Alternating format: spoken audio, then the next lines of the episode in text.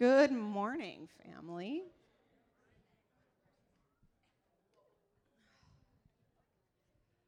For those of you that don't know, I'm Nicole. Um, I was, hi, I know you, Gary. Um, so I was able, given the opportunity, to lead a trip of 12 of us, a group of 12 of us, up to Alaska. Forgive me, we got home yesterday morning. It's a very long set of flights. Um, could everybody that went that's here please stand up, just so you guys can kind of get some faces? Turn around, say hi. All right, so before you sit, so anybody that has not been on a trip before this, please remain standing. So, like Laura, you can sit. Joe, stand back up. so, you guys can sit down. We had about half the team um, who has never gone on a mission trip before, which for me was actually a huge blessing. We sang a little bit earlier about the evidence of God's goodness, His fulfilling promises. Um, about 15 years ago, I was actually given just this dream, this hope, this desire to be able to take teams of people who had never been out before onto short term missions to kind of just expose them to what else is in the world. Um, I didn't expect that it would be within the United States, but it was in the continental US, so still really cool. Um, and you guys will hear a little bit more about how the Lord was working through that as we go. But I wanted to kind of break down a little bit of what we did while we were up there. Uh, we partnered with a church in a place called Talkeetna. Everything up there is hard to pronounce. Um, it's a lot like here. We walked in and it was like, oh, we know churches this size. We wound up sleeping in, I think the guys slept in a sanctuary a little bit smaller than this. All of the women were in a nursery about the size of ours. So uh, there was a total of 28 people. We were able to partner with a church from Colorado that had 11 teens and two adults. So lots and lots of folks the whole time, um, which is really funny because most of our team is a bunch of introverts. So everywhere you look, there's people. They're all introverted. Um, but God's grace was definitely on the team. We didn't have a lot of interpersonal difficulties. We didn't. We just. We didn't have it. We got to work on Sunday started right out of the gate fixing things and like anybody that owns a building knows that stuff breaks um, and sometimes you can't get to it. So we did a lot of i think andrew fixed a, a, an emergency door that took a while because the crash bar didn't work and we replaced windows and we cleaned so much um, and then we kept on cleaning the whole week because there was 30 people living in a church. Um, so that was that was a lot of Sunday. It was just kind of laying the groundwork, getting used to this is missions. This is what we do. We we go, we roll with the punches. We may stay in an airport for 10 hours waiting to get picked up, and we will play games and wander around and see all of the things that are currently closed and still have a great time. Um, so we went from Sunday. We moved on, found a little bit, found out a little more of what we were doing. We expected to go up and to build a playground. Turns out we weren't able to do that because lots and lots of parts were missing. We were going to um, finish fixing a fence.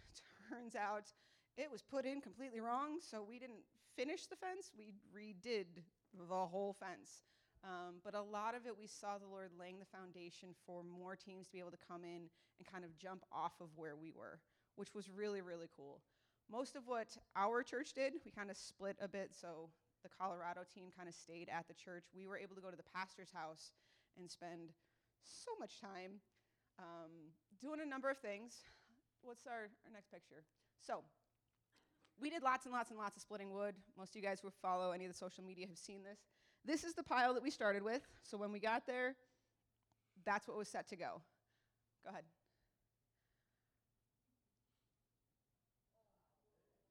That is about six cords of wood, um, full cords, not face cords. The pastor had committed to a ministry to provide 10 cords throughout the summer. That was his goal. We're gonna, we're gonna cut, split, stack 10 cords. What happens is up there, a lot of folks heat with wood. It gets very cold. They were telling us that for like two or three solid months, it's like negative 20, negative 30 as the high. And so there's a ministry up there that they give wood to folks that don't have access necessarily. We found out that um, for a very small house, probably a third the size of this room, a cord will last them all winter if things are done well. And so 10 cord, 10 cords is a lot. Um, he didn't know how he was going to do it. They expected us to do like maybe a cord through the week. We got two done on Monday and then just kind of kept going. We didn't really stop. Um, and still, we were able to, again, find ways to keep things rolling for the next team, getting you know brush and stuff cleared. It was a lot of clearing brush. It was a lot of, if we go back to that picture of Jose, he knew how to do this, but teaching kids how to split wood the old-fashioned way, using an axe and a maul. Um, they had a great time, and we just we did this for a number of hours every day. Uh, Elizabeth, I think there's one. So you'll see Natalie and Josiah, our youngest team members, just went nonstop. They were amazing. I remember one of the first days just kind of encouraging them, like, guys, this is, there's a lot going on. There's a lot of potentially unsafe stuff going on. You've got chainsaws running, you've got splitters running, you've got, there's massive pieces of wood being taken down and moved. And like, if we're gonna get stuff finished, then we need to know that you guys are okay and doing what you've got to do. Like we can't sit there every couple minutes and say, "Hey, can you do this? Can you do that?" And they jumped in both feet the whole time. I don't know how they're still standing because they just went and went and went and every time I turn around, they're finding something else to do, some way to help, whether it's grabbing a bottle of water, whether it's moving wheelbarrows full of split wood, whether it's climbing on that massive stack to throw pieces. It was hilarious. Natalie's up there like throwing pieces on the, I know it was tall, um, to get to the top of that stack of wood. Like they just went the entire time. Um, and so it was fantastic to see them step up and take that, that, that, um, that step into maturity to choose to see the need and then meet the need without being told. Um, so, absolutely. So while most of us were doing this stuff, um, there were a few other things going on as well. Um, Melanie, Laura, Steph, Jocelyn at various points were serving the pastor's family. Uh, they have six under 10. The oldest one is 10. Um, so they've got lots of kids, and you know, it's they're, they're kids. They're little. They take energy, and so we had we had a list of things that we wanted to get done as as a, a, team you know ministries that we wanted to reach out to and the family was one. Just one complete like we want to minister to them. We want to equip and help support these pastors that are reaching into this community that has so much need which you'll hear about in a few minutes.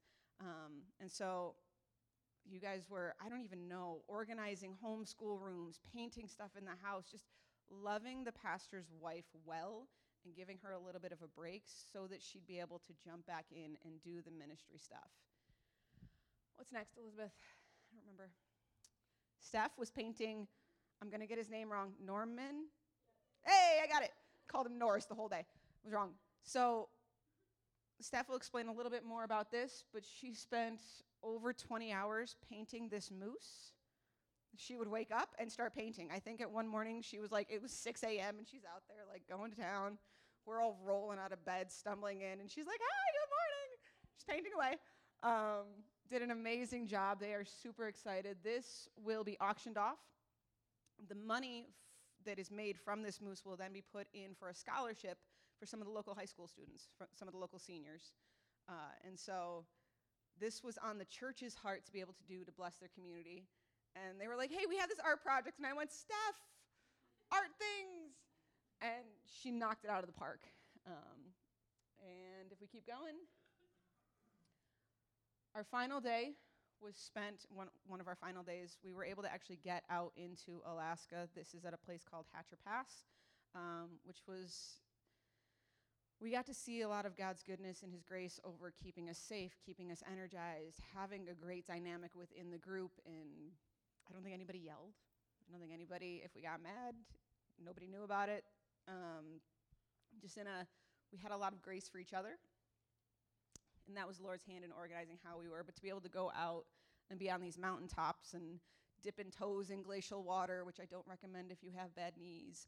Um, Natalie just walked across an iceberg at one point. She was like, I'm just going to go. And then she went.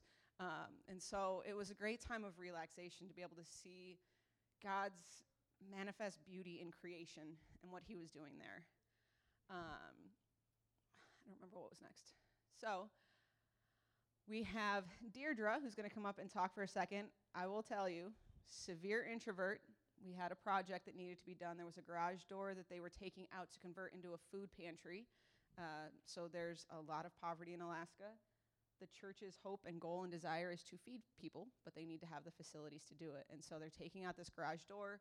They were going to put in shelves and create a food pantry so people can come when they need to and grab food. And I looked at Deirdre and said, All right, you're running this. And, I ju- and then we left. So Deirdre was at the church, and our team left to cut wood. So she's going to talk to you a little bit about that. Okay, yeah. Um, I was put in charge of this, and I was really nervous to do so because I don't like taking charge of things, and I'm I feel like I'm more of a follower, and so I was really nervous to do this. But when it came to the end and it was complete, I was really happy that I was given this responsibility because I felt like the reward of completing something and feeling like it was my own project.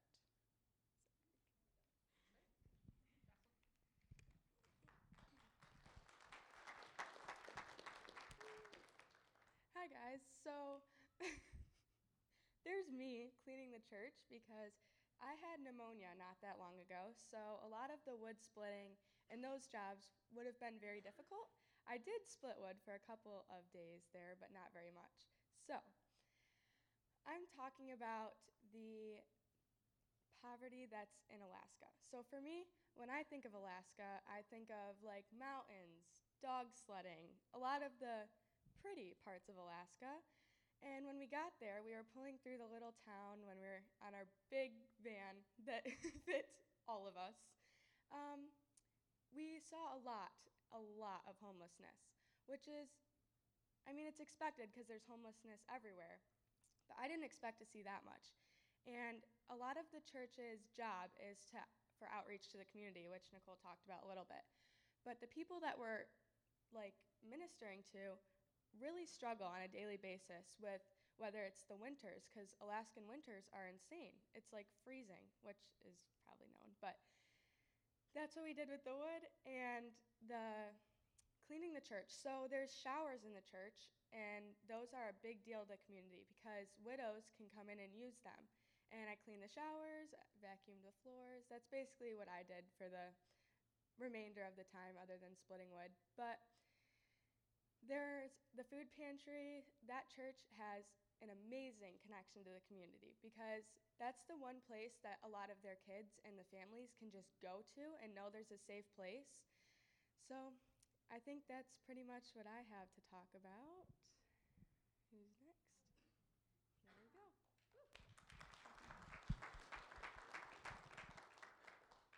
Hi. So um, we got there, and my dad had been um, telling me he was going to give me some money, so he gave me some money to give just as I saw a need, and I was really excited. If anybody knows me at all, they know that like money burns a hole in my pocket. so like right away, Sunday morning, they were um, we had the service and we had worship and everything, and I was like trying to pay close attention to what was going on in their community, in their service, because I wanted to know like where can I give this money. I had um, a hundred dollars stashed in my pocket. I was like looking around, like who can I give this money to, you know? and so um, the only thing that really stood out to me was that they were going to do a parade and reach out to um, their community that they haven't done parades before in the past. So this was kind of a new thing for them, and um, so I was like, okay, well maybe I can like give them money to I don't know give out resources or decorate their parade or whatever. So that's what I did. I tracked down the girl and I gave it to her. She was like, "Oh, okay. Uh, I don't really know what to do with this. That sounds good." And she walked away. And um, a few minutes later, then Nicole's like, "Hey, Steph, you got to paint this moose thing." I was like, "What?" I didn't know what, what in the world she was talking about. And the lady um, who was tasking me with painting the moose was like, "But we're gonna need like some money for like paint and stuff." And this other lady that I had just given that money to walked up. She's like, I have this money that we could use. So uh, my dad ended up paying for paint for me to use to paint the moose, which was really kind of funny. And um, so that was like the first thing. And I didn't think I was going to go all that way and spend the whole week like painting and praying. And um, especially like I spent every morning doing that while my team was out like cutting wood and Jocelyn was cleaning the church. Um, and I was, you know, if you know me at all, like, I'm very artsy, but I tend to like downplay that, or I used to tend to downplay that a lot and say, you know, that's just like kind of a frivolous thing you do in your spare time. But the Lord really places a lot of um, importance on using your creative gifts. Like, that is what He did. You know, when they went into battle, He put the musicians, the artists, out front. Like, they went first. And He places a ton of importance on it because it ushers in the Spirit of God. And where the Spirit of God is, there's freedom, right? So, like, I really felt like I had this uh, unique position where I was able to act kind of in a, on a priestly role of like praying and preparing the spiritual ground while everybody was out like doing a lot of the practical things. And uh, I got to hear, um, here a ton of conversations from our, our team leader, Adam, who was there through Praying Pelican. Um, he would talk to people in the community who were like, Thank you so much for what you're doing. And I was like, I got to be ears in the room, like listening to these amazing conversations. People were so grateful. And I got to hear like him coordinate with other missionaries and other trips and stuff that they're doing. So I felt like I got to see kind of behind the veil of leadership and behind the veil of, of what God's doing that you don't always know about or you don't always hear about. And um, anyway, so I spent a lot of time, obviously, like 20 hours between that, the moose and then we made a big uh, sign for their float that had their church logo on it. And that's on my Facebook page. That was a lot of fun. But the kids kind of finger painted the background, and it was it was really cool. But um, I really felt like the Lord was moving a lot, and He was speaking to me a lot, um, just regarding like preparing spiritual ground and how important that is. And um, I felt like that was kind of like my role there this week, and it was a privilege. I felt incredibly privileged to have that, and be able to do that and to bless the community. But we didn't find out that the money from the Moose was going toward um, providing scholarships for high schoolers until the like the very last day that we're there, and I was just like, awesome. I want to follow whoever gets the money from this scholarship. I just want to like follow that kid around their life and see what they do with their life. And um, at, at the end, after it was all done, the moose, we signed our names kind of on the edges, and like people wrote like encouraging messages. So whoever actually ends up buying the moose and having it is going to look at it and see like all this writing. And I pray that, you know, you never know what you wrote that could sow a seed into somebody's life that could draw them to the Lord. So um, it was a really cool week. I mean, we did a ton of stuff, but this is just one, one aspect. So the other story I want to tell you that um, at the end of the week, I still had $100 left to give. And I was like, God, I want to give this. And he's like, give it to, give it to um, the pastor's wife to use creatively because like I said, like this is how God's been using me this week. So I was gonna buy her like yarn or something to like make hats for her kids in the winter or whatever, but she didn't do that. So she happened to stop by the church right before we were about to leave, and I talked to her about what she does creatively, and she was like, "Oh gosh, I haven't done anything for myself in like 10 years. It's been like nursing babies and changing diapers." And I said, "Okay, so well, what did you do before you had kids? And she said, well, I always did music and I always sang. And I remember overhearing her talk to April about how she was getting back into um, worship ministry and that they really needed like some worship leadership um, to be built up in that church. And so she was going to give that a shot. And so um, April said that she took this uh, worship leadership coaching course um, that was $97 for an entire year's subscription. And I was like, I'm going to do it. I'm going to buy her that subscription. And so this was like beyond um, when we were already gone. And so I sent her a text message, and her name is Sophie. And I said, Sophie, I want to, I, I told her who I was because she probably didn't know. I said, I want to bless you with this uh, worship leadership coaching subscription for a whole year and that will like equip you so that you can do the thing that you're hoping to do and hopefully it'll fill you back up to you seem like you know you've been through just raising kids and by the time that's over or not over but by the time you're through the, the excuse me more intense part of it um, you just feel depleted. You just don't you need to be filled back up you know? And i remember being in that position myself and um, she sent a message back and, and was completely blown away. She said this is a huge answer to prayer. I've been um, like researching coaching courses and there's so many and I didn't know which one to pick and Like she recognized some of the um, people who would be leading the coaching courses, so she was like super excited and just like blessed, beyond blessed. So that was really cool. So those are my two big stories there.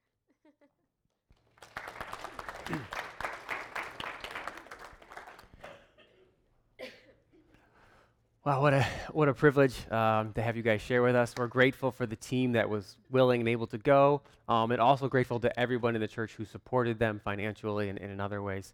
Um, it was really a blessing uh, to them. This morning, we're going to uh, close our service um, by taking a few minutes to uh, share communion together. The ushers will come down and move the communion table here. you ever really thought about communion and what this is? We do typically once a month. First Sunday of the month, we typically have communion together. Have you ever thought about what it is and why we do it? I grew up in a church. I grew up in this church um, with a lot of the same traditions, uh, you know, every month, every year for as long as I've been here. In fact, I was thinking about it. I think I can um, recite from memory Pastor Chris's. Uh, normally, when he gives the communion, he says, And on the night the Lord was betrayed, he took the bread and he broke it and he blessed it and he passed it out. He said, This is my body broken for you. Do this in remembrance of me. I don't even have to think about it. I just have heard him say it so many times. I know sort of the steps of communion. And maybe you're in a similar place. Maybe you grew up going into a church, maybe this church or another similar church, where you've done this many, many times. And so it can feel kind of routine. It's what we do when the communion table is up and the pastor says it's time to, to take the elements and pass them. Have you ever really thought about it? Like, what is this? And why do we do that? That's what I want to talk about. Think about this. If you were new to church, and maybe some of you fall in this category where this is new to you, and we're saying that the, the bread and the juice here that are up front represent the body and the blood of Jesus. So if you're new, what you're hearing us say is we're about to eat the body and drink the blood of our leader. That's kind of weird. Let's just be honest. That's a little weird. Would you guys agree? That's kind of odd. That if I was in a different group, not a church, and they said that, that would freak me out a little bit right? That would, that would be normal to be, be freaked out about that. So I want to take a minute and explain why this, even though it's a little weird, why this is so important to us as believers. Communion is important because communion is a celebration of our freedom. Communion is a celebration of our freedom. You and I were set free by the sacrifice of Jesus. And when we remember his sacrifice, we celebrate the freedom that he bought for us.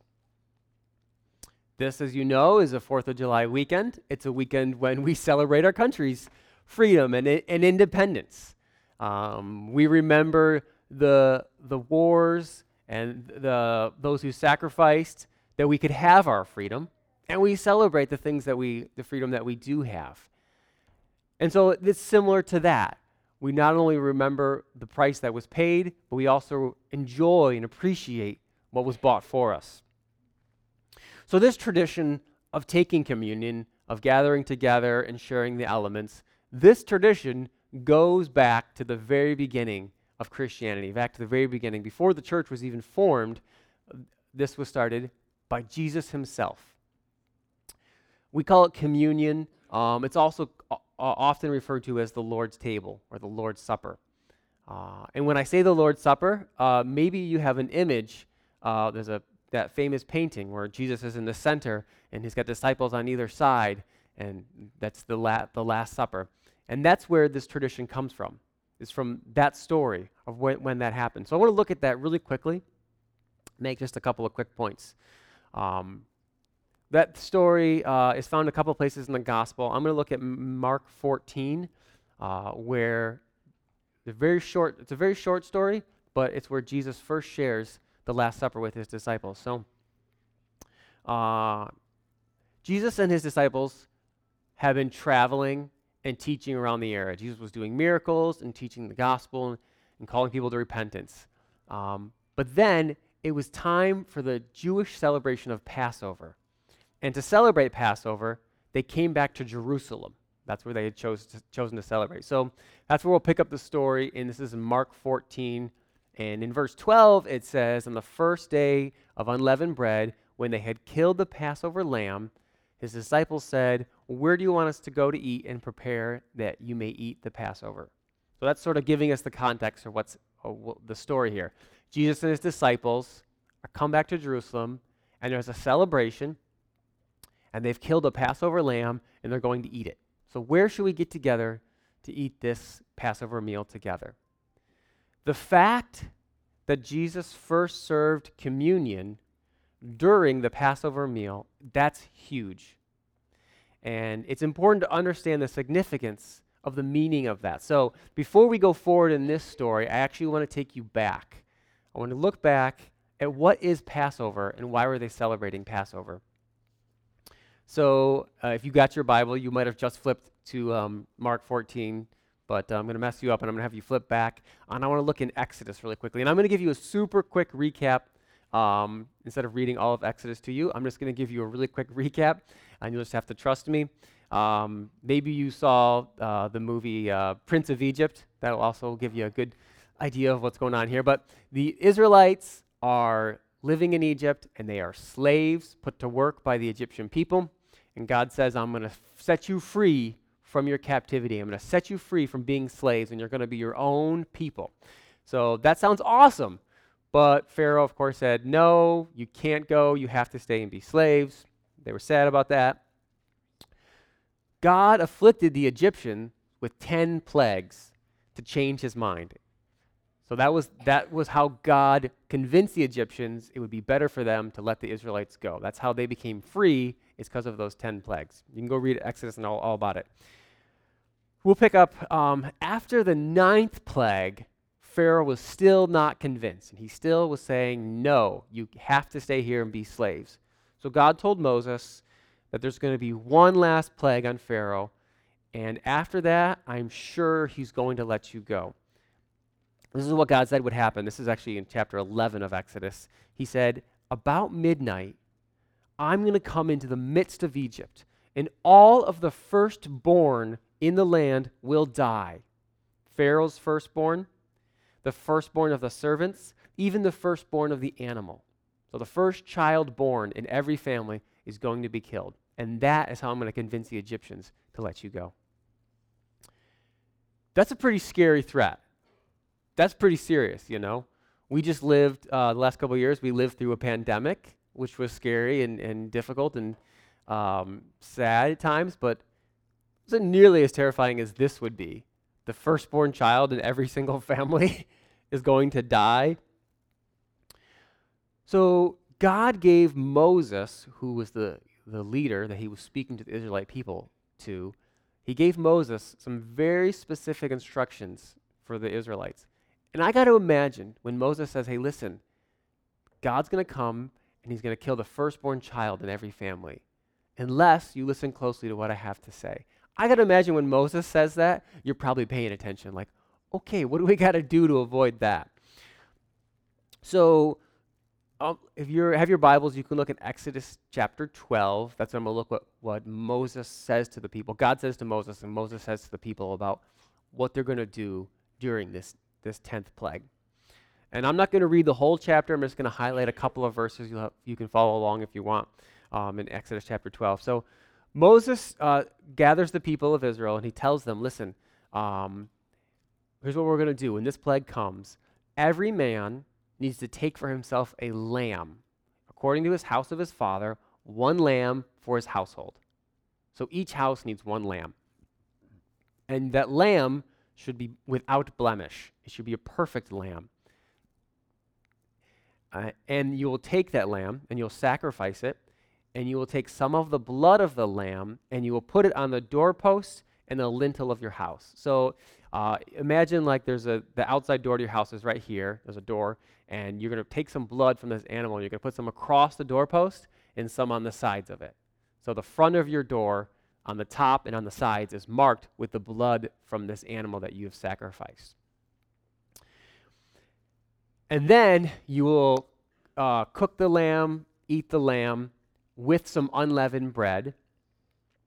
And this is how you should eat it with a belt on your waist, your sandals on your feet, and your staff in your hand. You should eat it in haste.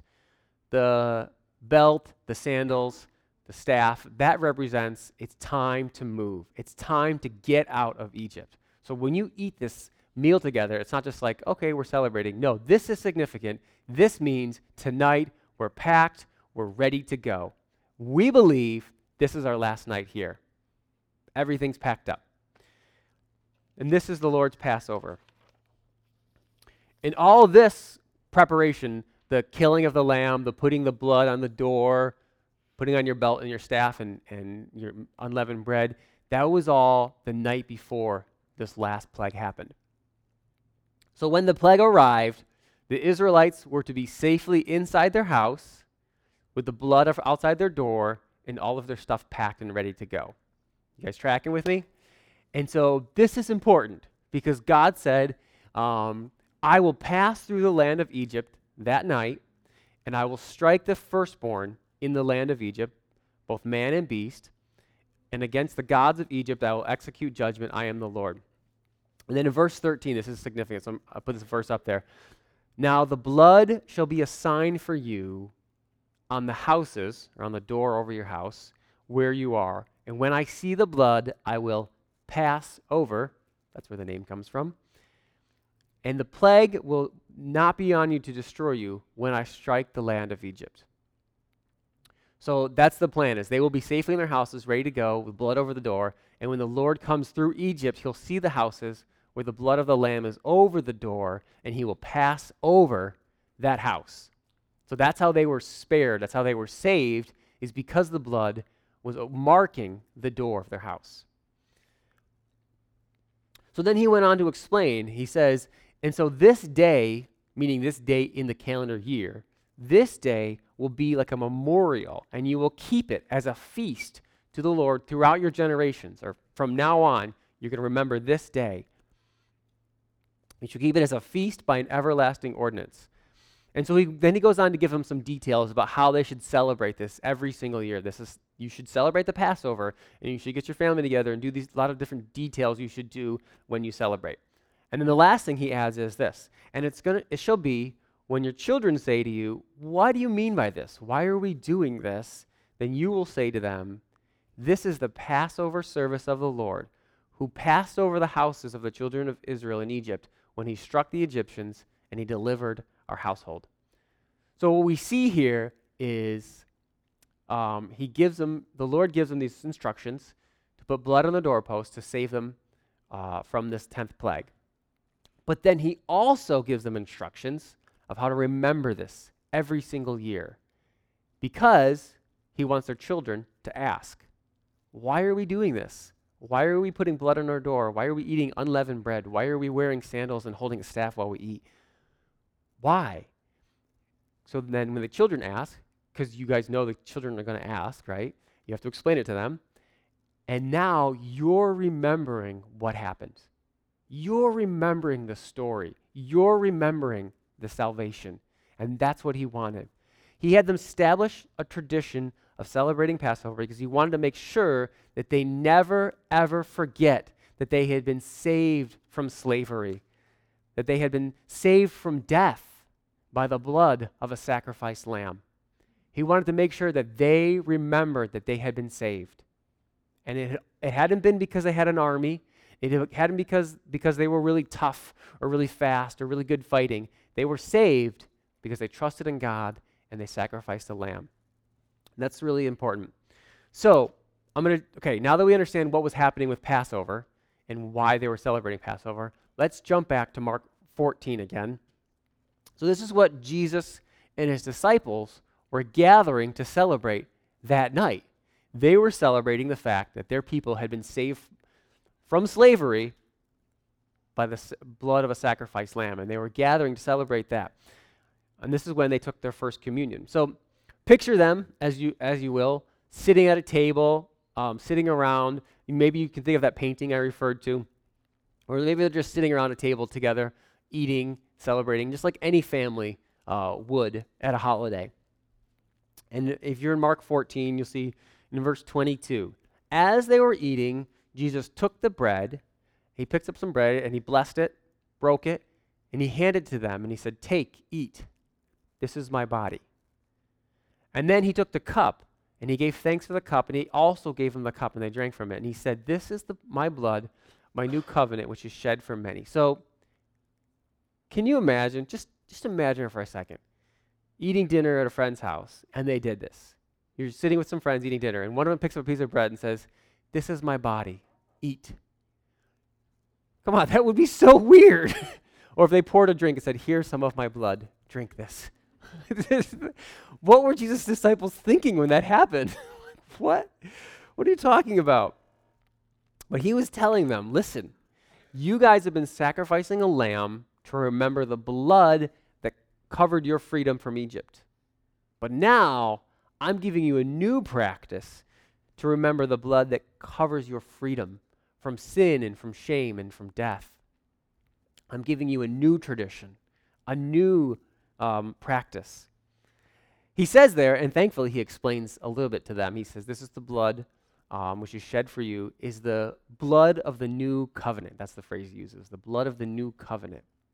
So, what is the new covenant that he's talking about? What is this new deal that he's offering them? You want to know what that is before you drink the blood, right? What covenant am I agreeing to? Just like you would always, you know, read the terms of service before you click that you yeah, you read it, right? Everyone does that. No? But you want to know what you're signing before you sign. So, here's the covenant. Anyone who believes in Jesus, who chooses to follow Jesus, will be forgiven of their sin. They'll be given new life and they'll be invited into open relationship with God. We see this in several different places in, in what Jesus said. Things like, um, God so loved the world, he gave his only begotten Son. Whoever believes in him has eternal life. There's several other places where Jesus explains this to them. If you believe in him, you find new life in the Father. And I got to tell you, when I was younger, for me, salvation was about being forgiven of my sins. But as I, the more I have a relationship with the Lord, the, the more I grow in age, the, I've realized that, like, as wonderful it is to be forgiven of my sins, the best part of this deal is the new relationship with God. That is the best part of the new covenant. Is now I have one-on-one conversations with God Almighty all the time. Isn't that incredible? That is the covenant that I've been offered. And so have you. It means that every single day when I wake up, I feel the joy of my Father in heaven. Whether I do well or I do poorly, I am loved by my Father in heaven. I experience the peace, the confidence that comes with His approval. This is the new covenant that Jesus was referring to. And as much as I enjoy it, it's open to everyone else. Anyone who believes in Jesus receives this same joy and peace. This is the new covenant that he was celebrating with his disciples. Um, in, in other places, in other gospels where this story is told, he, they record that Jesus added on there, This do in remembrance of me. He, he said, like, take the bread and eat it, take the, the drink and, and drink it, and this do in remembrance of me. So he said, keep doing this. Keep celebrating this meal, and remember me when you do it. Jesus wants to make sure that his followers, that's you and me, included, he wants to make sure that we never forget that it was a sacrifice of blood that sets us free. Just like God didn't want the Israelites to forget that they had been freed from Egypt, he wants us to never forget that we have been set free by the blood of his sacrifice. And that's why we still celebrate communion today, to remind ourselves it's only because of his sacrifice that we enjoy freedom. So, like I said earlier, I grew up in church. I actually, actually, literally, this church. I grew up going to this church, and so I heard from a young age that Jesus loved me and Jesus died for my sins, and um, and if I, you know, followed Jesus, then I would be in heaven someday. I heard it in Sunday school and here in church and stuff like that. You hear this a lot when when you grow up in a church. Jesus loves you, and uh, I knew that, But I also grew up with this other belief. I'm not totally sure where it came from, but this other belief that if I did lots of good things and was nice to my brothers and sisters and obeyed my parents, then God would be really pleased. God would be really happy. But if I didn't, if I was mean or if I lied or if I stole or, or whatever, then God was gonna was not gonna be happy. He was gonna be pretty upset. And if I did that too many times, I was gonna be in trouble. Now, you don't have to raise your hands, but how many of you grew up with some thinking some thinking like that? Maybe no one ever told you that, but you just sort of knew if I don't do what I'm supposed to do, God's not going to be happy and I'm going to be in trouble. And then and then that could be really really bad for me because of that whole hell thing that they tell me about. But of course, this is not the truth. The truth is, you have been saved by faith in Jesus and faith alone, not by your works. It's a gift from God. Nobody can boast in what they have done because your salvation is not in you. Matter how good or bad you are, it doesn't matter. What matters is that the perfect lamb was sacrificed, and that blood is what sets you free from shame. It's what sets you free from sin. It's what sets you free from feeling guilty about what's in your past. You don't have to worry about that anymore. That's behind you now, and it's covered by the blood of Jesus. Amen? Just like the Israelite. Oh, freedom from guilt and shame is a free gift from God. It's available to anyone who believes in Jesus, but you still have to make a choice to accept that. You have to choose to accept his forgiveness, to accept his love. Just like the Israelites in Egypt had to choose to sacrifice a lamb and put the blood over the door, they had to do that. You also have to choose the blood of Jesus over your life. That's a choice you get to make. He's not going to force that on you. So, before we celebrate communion together this morning, I'm going to give you an opportunity to make that choice. It's, it's an important choice for you to make. That that's who I trust. That's who I'm going to follow. That's what's going to save me is my faith in Jesus. So I want to encourage you to make that choice. It's a choice that I have to make all the time. And I encourage you, whether you've made that choice before or not, feel free to make that choice again. It's really simple. Um, I'll pray a simple prayer. You can pray with me. Um, but in your heart, you're saying, Jesus, I believe that you are the blood sacrifice for me. You're the, the, the sacrifice that covers me. So I'll pray. You can, you can pray after me if, if you like. Jesus, thank you for your sacrifice that sets me free. Today, I choose to trust in you. I trust you to forgive me. I trust you to lead me. And I trust you to provide for me. I'll follow you wherever you lead. Amen. Amen. So, if you have made that choice to follow Jesus, then you have received the free gift of freedom and relationship with God. And that is something to celebrate. Amen? And so, this is the great part. This is where we get to celebrate our freedom. So, I'll have the ushers come forward at this point. Um, what we'll do, first thing we'll do is they'll pass out the bread. Oh, whoop, that's the wrong one. You guys can go ahead. Um, as they're passing it out, we ask that once you have a piece of bread, you, you just hold that until everybody has a piece, until everybody's ready, and then we'll, uh, we'll take that together. I will remind you uh, that when Jesus, on, you know, the night that he gave that first communion with his disciples, he took the bread and he broke it. And you remember what he said? He said, Take, eat, this is my body. He was telling his disciples, This represents my broken body. This small piece of bread that you have, or will soon have, represents the sacrifice of Jesus. And it's a reminder to us of why we are so loved by God. Not because we do good things, not because we say fancy prayers, not because we came to church on Sunday morning. We are loved by God because of the sacrifice of Jesus. And this is what this is a reminder to us of.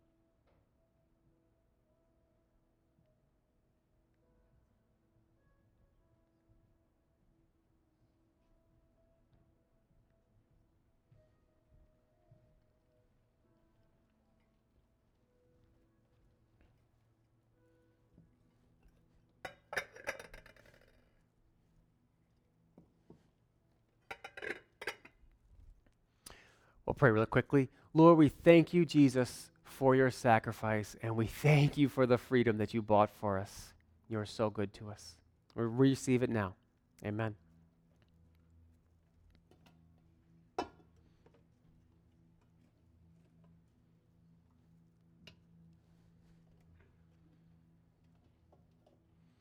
The ushers will now be passing out the drinks. In the in same way we did with the bread, I'll ask that once you've uh, once you've taken it, you can hold it until everybody else has one, and we'll take together.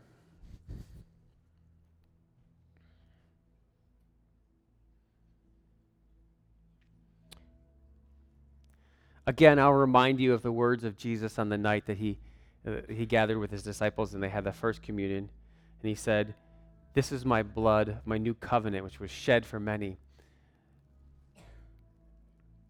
This little cup of juice that you're holding now, it represents for us the blood of Jesus. It's a reminder of the blood of Jesus.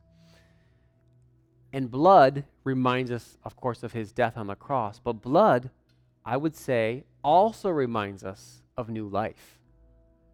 So it's not just death that we celebrate, but it's new life that we celebrate. That's why we can celebrate, because we are the ones who have received the new life in him. Amen?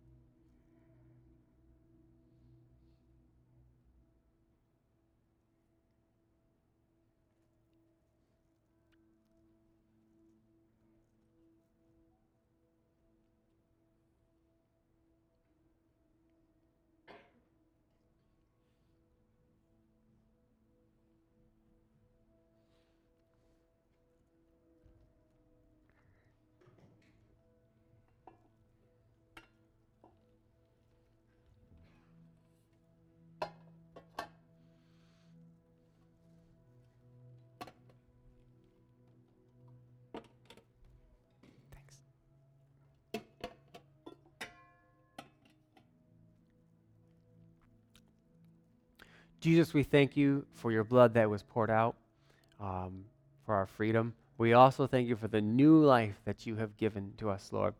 A life of joy and peace uh, in your presence, a life of relationship with you. And we thank you for that, Lord. We're grateful for it. Amen.